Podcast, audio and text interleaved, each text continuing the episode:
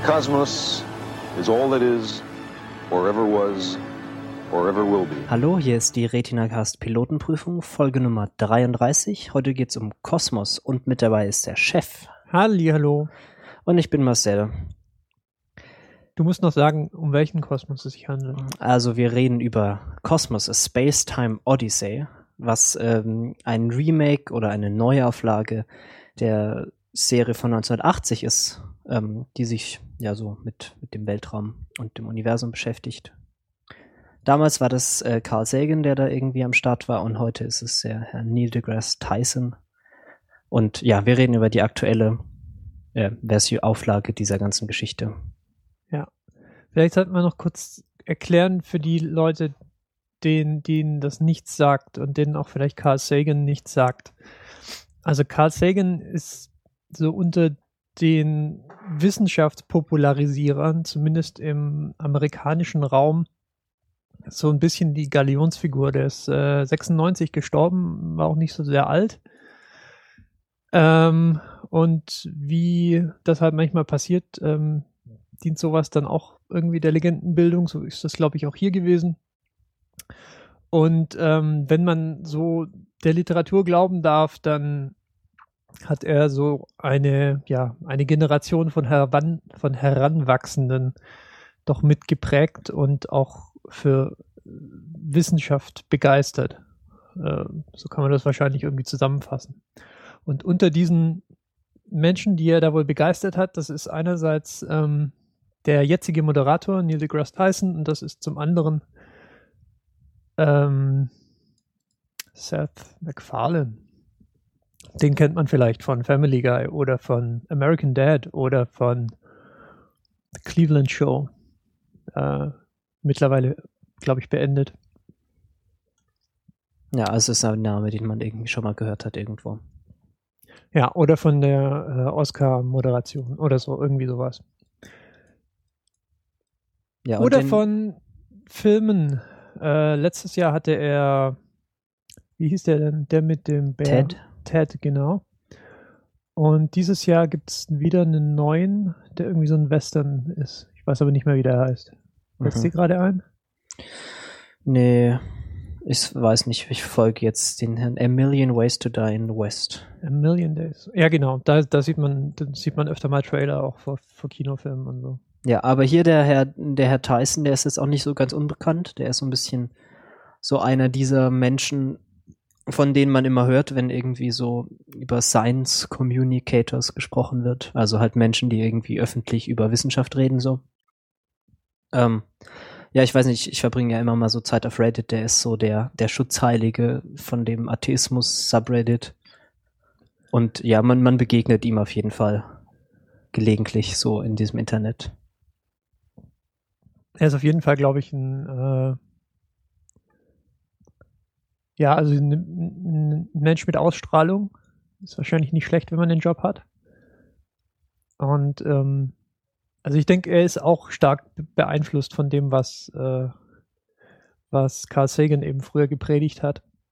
Und ich weiß es nicht, inwie, inwiefern er Einfluss hatte, quasi inhaltlich auf das, was jetzt passiert, oder ob er eigentlich nur da steht und, äh, und ein Skript abliest, das ihm irgendjemand geschrieben hat. Ja, aber seine, also seine Begeisterung für dieses ganze Thema, also spürt man schon. So, äh, ja, das Universum scheint ihm doch dann doch sehr zu gefallen und es scheint ihm sehr viel Spaß zu machen, darüber zu reden, wie ästhetisch ansprechend es doch ist, wenn man versteht, ja. was, was Dinge, was für Dinge da so sind. Der ästhetische Anspruch, der ist ganz groß in dieser Serie. Ja. Also vielleicht mal kurz so, um über was, was das jetzt eigentlich so ist. Also Kosmos ist so eine, sind 13 Folgen werden das sein und die sich immer so unterschiedlichen Themenkomplexen annehmen und eben über sehr, sehr äh, gut polierte, extrem aufwendige so CGI und, und Animationssequenzen, so Themen wie in der ersten Folge geht es irgendwie so die, um die Einordnung des Menschen in so das Universum und in auch eine zeitliche Einordnung. Und die zweite Folge beschäftigt sich mit Evolution Und äh, die anderen Folgen habe ich nicht geschaut, deswegen weiß ich nicht, um was es da so geht. Aber das sind so die Themen. Also es geht dann eher so um die wirklich großen Themenkomplexe und jetzt nicht so um irgendwie. Der Aufhänger ist dann halt äh, immer wieder irgendwie das Universum, deswegen hat dieses, äh, hat der Greenscreen, das, das Studio auch immer, immer so diesen Weltraumhintergrund und äh, Neil deGrasse Tyson fliegt dann in einem futuristischen Raumschiff durch den Weltraum oder durch Molekülketten oder dergleichen. Ja, also er hat ein Ship of the Imagination, was auch so ein eine dieser Sachen ist, die sie übernommen haben von der originalen Serie, nur dass das Schiff jetzt nicht mehr aussieht wie irgendwie so ein etwas, etwas wenig eingerichtetes Hotelzimmer in Las Vegas, sondern halt eher, wie man das halt so aus Science Fiction gewohnt ist, irgendwie viel, viel Glas, alles ist shiny. Und jetzt hat er halt eben so ein Raumschiff, das irgendwie aussieht wie so ein Tropfen, Tropfen Silber. Sieht ich so ein bisschen gerade sagen, wie, wie man das gewohnt ist. Also eigentlich nicht, eigentlich habe ich das Gefühl, sie wollten um jeden Preis nicht von äh, den Leuten, die Star Trek oder die Star Wars gemacht haben, verklagt werden. Also es darf auf keinen Fall aussehen wie Millennium Falcon und es darf auf keinen Fall aussehen wie eine Enterprise. Und das Aber es sieht doch genauso aus wie das Raumschiff aus äh, der unautorisierten per, äh, Folge 1 von Star Wars. Also die es ja eigentlich nicht gab. Aber die ist doch irgendwie, manche Leute scheinen sie halluziniert zu haben. Und da gibt es ein Raumschiff, das genauso aussieht. Ah, okay. Dann habe ich da nicht aufgepasst. Also es sieht einfach aus wie eine, wie eine Boje quasi. Ja, und da fliegt er dann halt so rum und erzählt. Ja. Äh, wie gesagt, Aufhänger ist dann irgendwie immer Kosmos, aber die Geschichten, die sie erzählen, die haben halt oft, äh, ja, also das wird dann eben oft in den historischen Kontext eingebettet. Also in Folge 5, wenn sie sich dann mit ähm, mit Licht- und Farbspektren äh, und dergleichen beschäftigen, dann ähm, wird das stark historisch kontextualisiert, sowohl im Detail als auch im, im Allgemeinen. Und über dem Ganzen schwebt dann immer so diese, ja, Liebe für, für, die, für die Wissenschaft oder das, äh, wie, wie man das auch immer nennen will. Also so die quasi, die quasi die Ersatzreligion irgendwie. Ja, also ich denke jetzt mal, bevor wir jetzt irgendwie anfangen, uns so richtig hier rein zu, äh, rein zu diskutieren. Noch wollte ich noch mal kurz so vorne wegschieben. Ich bin sehr froh, dass es das so gibt. Also ich bin ja, ich bin immer sehr glücklich, wenn irgendwie Menschen Geld so darauf werfen, irgendwie Wissenschaft generell in die, so in die Öffentlichkeit zu bringen. Äh, es scheint ja vor allem in den USA scheint es ja immer noch irgendwie so einen, einen Konflikt zu geben, so äh, Wissenschaft und irgendwie Menschen, die das irgendwie nicht, nicht so besonders begrüßen. Und ich bin froh, dass es das gibt und ich freue mich auch, wenn es irgendwie cool aussieht und irgendwie gut inszeniert ist und Spaß macht anzuschauen. Also das mal vorneweg, so ich finde es cool, dass es das gibt, aber ich habe auch so ein bisschen Schwierigkeiten. Da geht es hier vielleicht auch ähnlich. Und vielleicht so, so grundsätzlich habe ich das Gefühl, dass diese Serie doch ein bisschen in diese Schiene geht, so die Spiritualität der Wissenschaft irgendwie zu sehr in den Vordergrund zu schicken. Ich weiß nicht, ob, ob das irgendwie klar ist, was ich meine, aber so dieses, yay, Science ist ja total krass, Big Bang, meine Güte, aber da hört es dann halt auch auf so. Dann sagt man halt, oh mein Gott, yay Science statt irgendwie yay Jesus. Und da hört dann aber dann auch irgendwie die Erkenntnis auf. Und da habe ich so ein bisschen Schwierigkeiten damit. Ja, ich habe damit ein ähnliches Problem. Also mein Problem ist vielleicht ein bisschen A, akademischer und B, professioneller Natur. Also ich bin Wissenschaftshistoriker. Und mich schmerzt leider dieser, dieser ganze historische Kontext in dieser Serie, der, der, der ist mir wirklich ein Dorn im Herzen und im Auge. ähm, das Problem, das ich mit der Serie habe, ist, dass, wie ich schon gesagt habe, sehr viel historisch begründet wird und historisch ähm, viel mit historischer Darstellung gemacht wird. Also man kann sich auch auf IMDb irgendwie mal die Liste der mit ähm, mitarbeitenden, Mitsp sprechenden äh, Leute anschauen und dann fällt dann auf, irgendwie Patrick Stewart hat, hat da schon den einen oder anderen ähm, Wissenschaftler, glaube ich, der Neuzeit ähm, gesprochen und viel findet halt einfach irgendwie so über History Reenactment statt in so ja, cartoonartigen ähm, sehr hübschen, sehr hübschen genau. Sequenzen.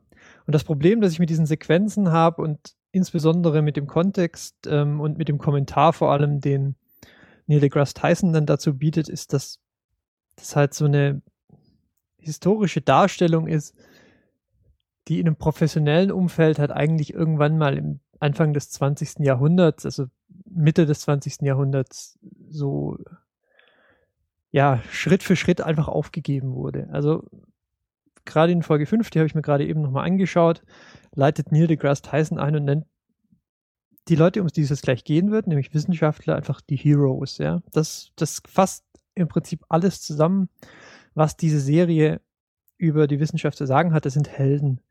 Und daran, und das ganze Narrativ, das orientiert sich dann daran. Das heißt, die Wissenschaft, das ist für, für, für Carl Sagan, äh, war für Carl Sagan und die Schüler von Carl Sagan, die jetzt heute diese Serie machen, für die ist Wissenschaft irgendwie eine Saga mit Helden und die kämpfen dann gegen, gegen Eiferer, gegen religiöse Eiferer und Betbrüder und es ist dann immer ein Kampf irgendwie von Fortschritt gegen Aberglaube. Das, dieses Narrativ zieht sich durch alle Instanzen und das ist so ein, heute würde man sagen, das ist so ein naiver Positivismus, der Wissenschaft quasi immer mit Fortschritt verbindet und mit, mit Positivem und irgendwie ausspart. Einerseits das, wie Wissenschaft eigentlich funktioniert, nämlich eben nicht, dass ähm, irgendwelche genialen Einzelkämpfer im Hinterzimmer die brillante Idee haben und die Menschheit nach vorne katapultieren. Ja, das ist irgendwie mittlerweile, glaube ich, so für jede Geschichte einfach, also für jede große Entdeckung so hinreichend auch dekonstruiert worden, sondern ähm, dass Wissenschaft halt ein Prozess ist und nicht im Vakuum stattfindet und von vielen äh, Aspekten beeindruck, äh, beeinflusst wird und, ähm, und eben nicht ein aufeinander aufbauendes, ja, wie auch immer geartetes Konstrukt ist, dass das irgendwann so quasi die, die, die Erleuchtung und die Wahrheit und die Erlösung findet, sondern dass halt auch alles irgendwie ein bisschen anders ist. Ja, es ist halt nicht so, keine Ahnung, so, Civilis so wie Civilization, das Computerspiel, so man levelt irgendwie hoch, so von Steinzeit auf irgendwie 21. Ja. Jahrhundert und dann kriegt, dann kann man dann so einen so einen Baum an irgendwie Fortschritt freischalten, sondern man guckt halt so, was man irgendwie beobachtet und dann macht man halt irgendwie mal so ein bisschen Theorie und dann ist es dann vielleicht falsch und vielleicht hat, ist man dann aber erstmal 300 Jahre von was anderem überzeugt und dann ändert sich das und es ändert sich die Gesellschaft außenrum und plötzlich ist alles anders. Es ist halt kompliziert. Genau. Und eine der, der Menschen, der die Idee, dass es vielleicht auch quasi nicht eine dass äh, Wissenschaftsgeschichtsschreibung halt nicht immer nur so eine Hagiografie, so eine Heiligengeschichte über die großen, die großen weisen Männer sein muss. Das war ein Mann, der hieß Thomas Kuhn. Der hat ähm, zum Beispiel was über die wissenschaftlichen Revolutionen geschrieben. Und wenn, wenn ihr so Sachen wie Paradigmenwechsel und so in eurem Wortschatz habt, dann wisst ihr auch, worum es da ganz, groß, ganz grob geht. Das heißt, es gibt wissenschaftliche Paradigmen und ähm, für die gibt es quasi einen, einen sozialen Konsens und ähm, irgendwann werden dann diese, diese, diese Paradigmen auch wieder abgelehnt und dann gibt es eine wissenschaftliche Revolution und also wieder abgelegt und dann gibt es eine wissenschaftliche Revolution und dann gibt es eben ein neues Paradigma und das ist alles sehr stark eingebettet in einem, äh, in einem sozialen Kontext. Und äh, ich, ich verkürze jetzt hier natürlich sehr stark, aber das ist jetzt eher an dem, was, wie man heute quasi Wissenschaft schreiben würde. Und also Wissenschaftsgeschichte schreiben würde. Und das Problem daran ist halt, wenn, so wie das hier jetzt gemacht wird, ja, also Neil deGrasse Tyson sagt hier, Science needs the light of free expression, fearless questioning of authority and open exchange of ideas, ja. Das meint er alles ganz ernst. Ja, das ist ja auch alles richtig, grundsätzlich. Genau, die fearless questioning of, authority, das ähm, könnt ihr euch dann, ähm, ja, das können sich dann alle, alle die mal freuen, die gerade in den Drohnenangriff irgendwie über über dem Kopf stattfinden haben, dass, dass alle, die an dieser Drohne entwickelt haben, äh, ständig hinterfragt haben, was sie da gerade tun. Also wie gesagt, da gibt es halt einfach so ein, so ein vielleicht so, so, ein, so ein Bruch in der Realität, ähm, wo sich dann, sagen wir mal, die etwas kritischeren Zeitgenossen halt schon mal fragen könnten, so, ist jetzt Wissenschaft halt wirklich nur Fortschritt oder könnte halt vielleicht, falls die Menschheit ähm, das laufende Jahrhundert auch nicht überlebt, vielleicht die Wissenschaftler auch so ein bisschen dran beteiligt gewesen sein. Und dieser ganze Teil, den spart Carl Sagan und jetzt halt diese Sendung auch aus. Und das macht mich halt sehr traurig, weil es halt eine, irgendwie eine, auch eine vergebene Chance ist. Also Begeisterung und, und Verständnis schaffen für Wissenschaft ist alles super toll, aber warum muss man denn dann Geschichte erzählen, wie, wie man es 1900 gemacht hat? Das ist einfach für mich eine vergebene Chance. Es ist alles toll, es ist, was ist ich, dramatisiert, ist mir auch klar, es ist natürlich schöner, wenn man irgendwie eine stringente Geschichte erzählt von, von jemandem, der, äh, der gegen alle, alle Widerstände für die Wahrheit gekämpft hat, aber naja, ist halt unter Umständen nicht, nicht, nicht sehr nah an der Wahrheit dann letztlich dran. Und äh, das stört mich halt leider an der, an der Sendung sehr stark, dass sie ähm, eine Sendung, die halt in den 60er Jahren vielleicht noch irgendwie so okay war und durchgewunken werden konnte, weil es halt ähm, noch nicht irgendwie 80er. 80er, ernsthaft? Oh je. Ja. Oh je. Okay. Ähm, ja, meinetwegen auch 80er. Aber so heute, ich weiß nicht, mit all den Millionen für, für, für, für die Effekte, wäre es vielleicht schon nicht schlecht gewesen, wenn sie sich auch mal jemand ans Bo äh, an, an Bord geholt hätten, der so, ja, der so das, was in der Wissenschaftsgeschichte passiert ist, so in den letzten 20, 30 Jahren, vielleicht auch mal ganz kurz so äh, in, in der Konferenz pitchen könnte, damit, naja, man halt nicht immer nur dieselben aufgewärmten Geschichten hört, die halt eigentlich auch irgendwie durch sind und nicht mehr, nicht mehr konsensfähig. Das ist halt schade, wie gesagt, bei all den Millionen wären wahrscheinlich auch noch ein paar, paar Dollar übrig gewesen für ein bisschen Science Consulting. Und ich habe mal geschaut, wer hier denn eigentlich als Science Consultant dieser Serie drinsteht.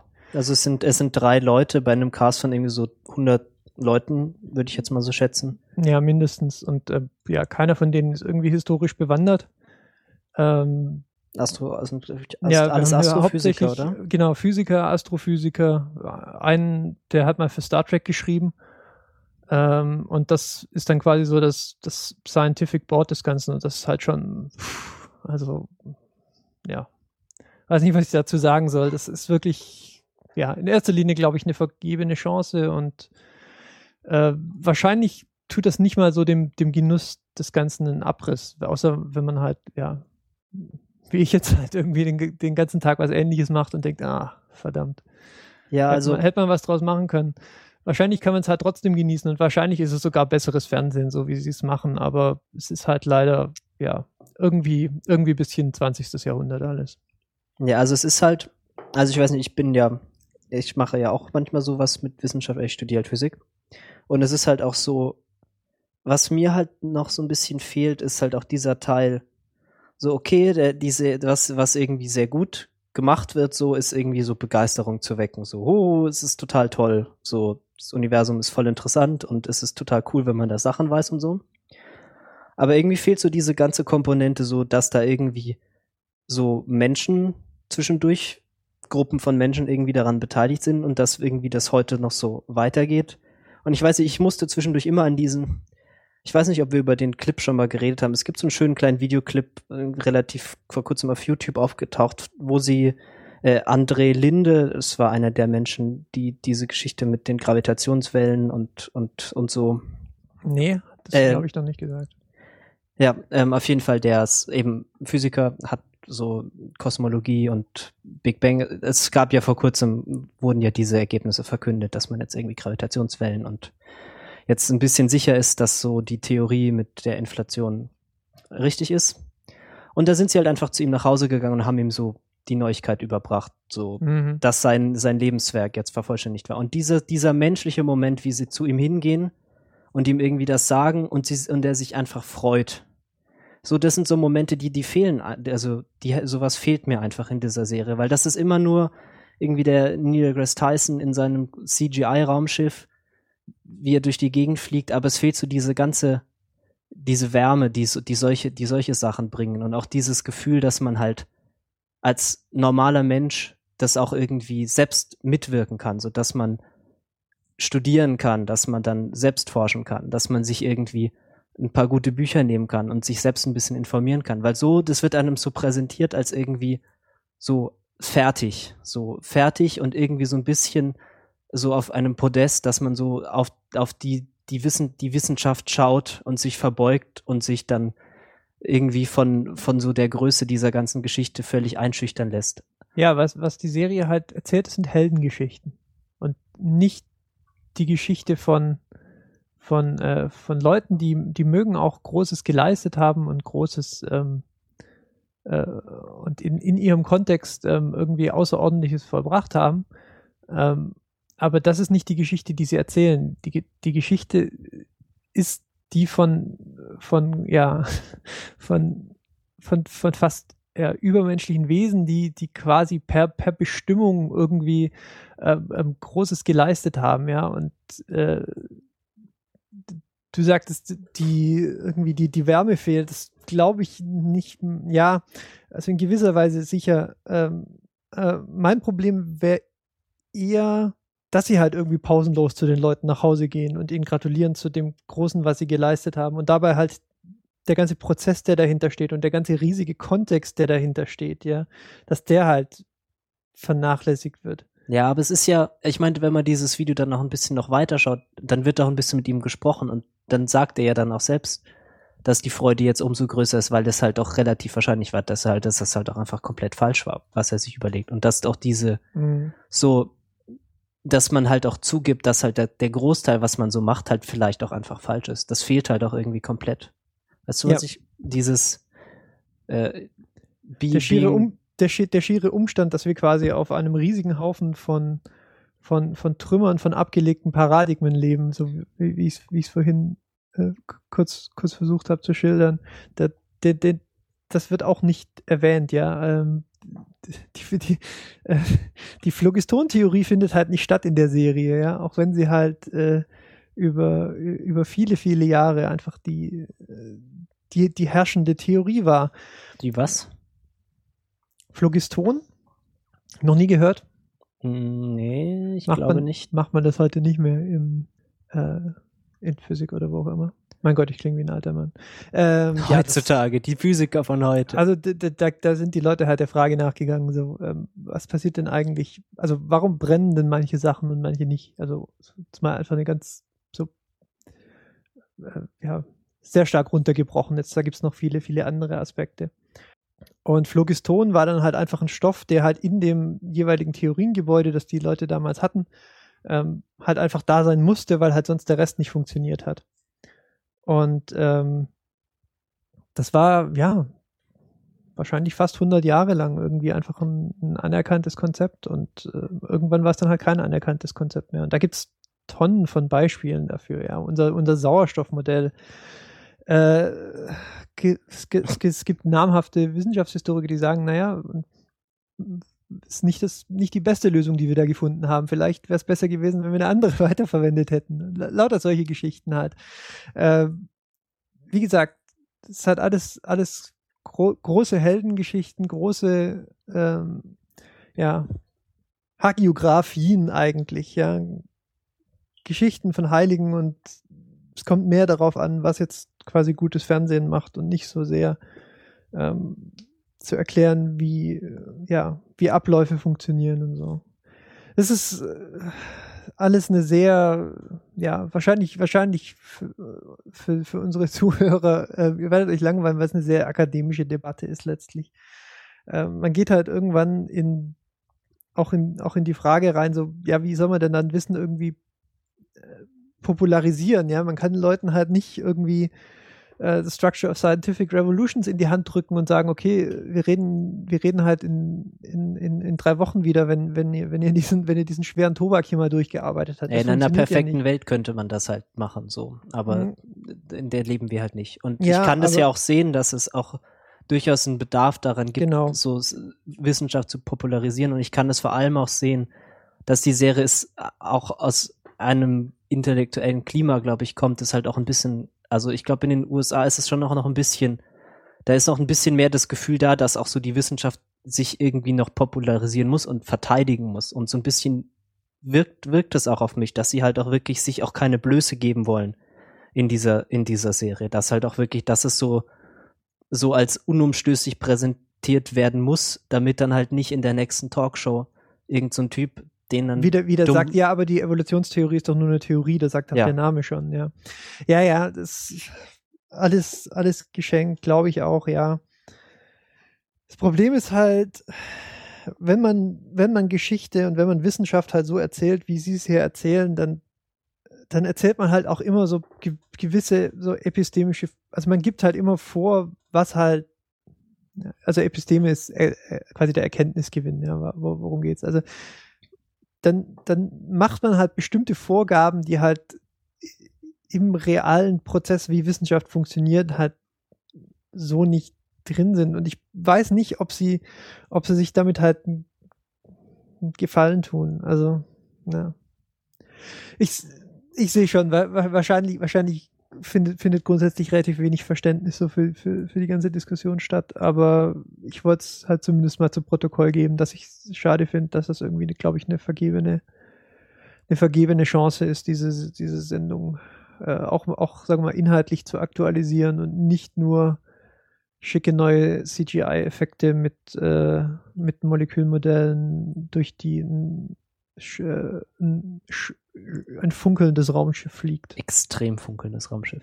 Ja. Ja, und vielleicht noch so, also es fehlen, also jetzt nur so, wenn ich jetzt, keine Ahnung, etwas jünger wäre und jetzt noch nicht irgendwie mich entschieden hätte, hier so Physik zu studieren und so, äh, ich weiß jetzt nicht, ob mich diese Serie jetzt dazu motivieren würde, das zu tun. Also, weil irgendwie, so wie das einem da so herkommt, es fehlen mir auch irgendwie noch so die Ansätze, so dass man halt auch so gesagt bekommt, was, man so Anregungen bekommt, was man denn jetzt tun könnte, wenn man das jetzt gerne mal so ein bisschen genauer wissen würde.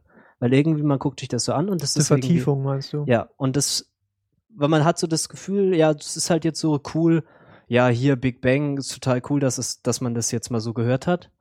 Aber was mache ich denn jetzt? Und ich meinte, wenn man dann sowieso grundsätzlich schon so auf diesem Trichter ist, dass man eh die ganze Zeit so, keine Ahnung, Wissenschaftsbücher liest, dann weiß man dann schon ungefähr, was, was Sache ist. Aber wenn ich dann jetzt so da sitze und ich mir dazu denke, oh, das hört sich ja total cool an, dann werde ich so völlig allein gelassen. Und dann kann ich dann irgendwie das Buch zur Serie kaufen, aber ich bezweifle, dass mich das dann jetzt auch noch auf eine besonders äh, andere dass mir das noch besonders viel weiterhelfen wird. Hm. Ja, es ist schwierig. Es, Wissenschaft so in der Öffentlichkeit und das ist sehr schwierig alles. Ja, wie gesagt, ich, ich wollte es anreißen. Also die Fragen von, Wissenschaft, von, von Wissenspopularisierung, die werden auch in, in der Fachwelt recht diskutiert und man ist, glaube ich, schon noch, noch fernab von irgendwie einer Popularisierung, äh, von einer von einem Konsens. Und das ist auch grundsätzlich erst so, ein, so, ein, so eine Sache, die, die über die letzten, ja, die letzten Jahre irgendwie überhaupt groß diskutiert wurde. Aber die Serie wäre vielleicht mal wieder ein Anlass, das auch mal wieder weiter zu tun, weil ich, ja, wie gesagt, die, die, die Enttäuschung herrscht bei mir halt einfach vor. Und ähm, ich, ho ich hoffe, der, der, der naturwissenschaftliche Anteil ist besser erklärt ähm, als der historische. Ja, also der ist, ist auf jeden Fall, soweit ich das sehen kann, jetzt nicht falsch oder so. Das wäre schon extrem bitter. Ähm, ich bin natürlich auch nicht Biologe und so. Also keine Ahnung. Aber ja, es sind, also das, das siehst du ja sicher auch, dass die Erklärungen halt auch sehr, also ich meine, das ist halt Fernsehen. Das ist jetzt, das ist halt jetzt nicht so besonders tief, tiefgreifend, was da so erklärt wird. Also ich meine, das sind alles so Dinge, die hat man eigentlich schon mal gehört und so besonders viel mehr als vorher weiß man halt auch nicht hinterher. Ja, nee, klar, das ist auch nicht sicher nicht das Ziel. Da geht es ja irgendwie um, um, Massenbildung und nicht um äh, nicht um Uni-Fernsehen. Ja. Äh, das ist auch klar. Ja, ich weiß nicht. Also sie zeigen ein Prisma und ich glaube, das ist stark, äh, stark inspiriert von äh, Pink Floyds Dark Side of the Moon Albumcover. Ja, das ist auch schon mal grundsätzlich was Gutes. Ja, wenn es denn halt auch richtig wäre. Aber okay. Oh, ich habe das noch nie genau angeschaut. Ja. Also ich sag mal, also kontinuierliches Spektrum und so wäre schon gut. Auch. Ach so, sie zeigen das auch so mit den irgendwie mit den verschiedenen. Okay. Genau. Ja. Äh, Okay, aber ja, um, um Wellendenken darzustellen, ist es wahrscheinlich trotzdem, trotzdem noch irgendwie, irgendwie cool und funktioniert meinetwegen alles. Ähm, bei mir überwiegt die Enttäuschung. Ja, also es ist halt, also es ist halt Unterhaltung und nicht irgendwie Bildungsfernsehen. So. Oh Gott, Bildungsfernsehen ist auch so ein richtig schönes deutsches Wort. Ähm, ja, also kann man sich schon angucken. Also vielleicht, wenn man irgendwie Lust hat auf Wissenschaft, dann vielleicht auch lieber äh, jetzt wäre natürlich gut, wenn ich jetzt so aus dem Stand irgendwas empfehlen könnte, was man da mal so lesen kann, wenn man sich irgendwie so interessiert für so Kosmologie und so. Aber jetzt irgendwelche Lehrbücher zu empfehlen, ist, glaube ich, auch keinem damit gedient. Deswegen, vielleicht reichen wir das in den Shownotes nach. Noch letzte Worte, Chef. Ähm, nee. Wunderbar. Ich glaube, ich habe ich hab schon genug geredet äh, in der letzten halben Stunde. Na, wir sind nur zu zweit, da müssen wir beide relativ viel reden, damit es passt. Hm.